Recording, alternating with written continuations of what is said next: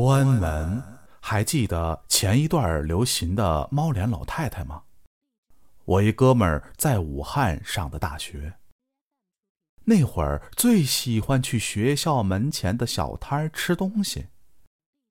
这一来二去的，就和摊主混得很熟了。摊主是一对夫妇，外地来武汉的。租住的房子离他们的学校不远，可是离市中心就比较偏了。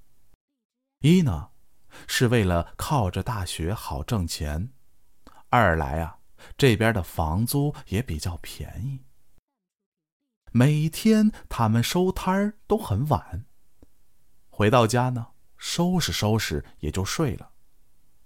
不过，每天关门。必须是妻子要做的事儿。他家的大门呐，木门之外还有一个防盗门。这里的治安不是很好，妻子呢总要亲手锁上防盗门，才能安心一点儿。那天回家，妻子有点不舒服，就嘱咐丈夫去锁门。男人嘛。比较粗线条，随口一答应，但觉得根本就没必要。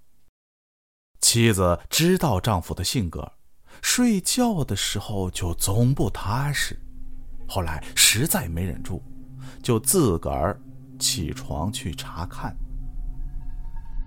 这要关防盗门呐，得先把木门打开，才能关防盗门。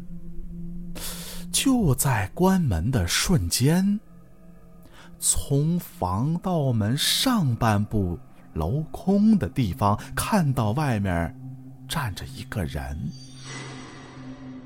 这人身材很高，妻子目光平视只能看到他的腹部。就这么一愣神的功夫，那人忽然蹲下身子，把脸凑到了防盗门外。他长了一张猫脸，妻子惊叫一声，跑回屋叫醒了丈夫。丈夫听妻子语无伦次，也不知道发生了什么事儿，抄两根棍子就跑了出去。可是，什么也没有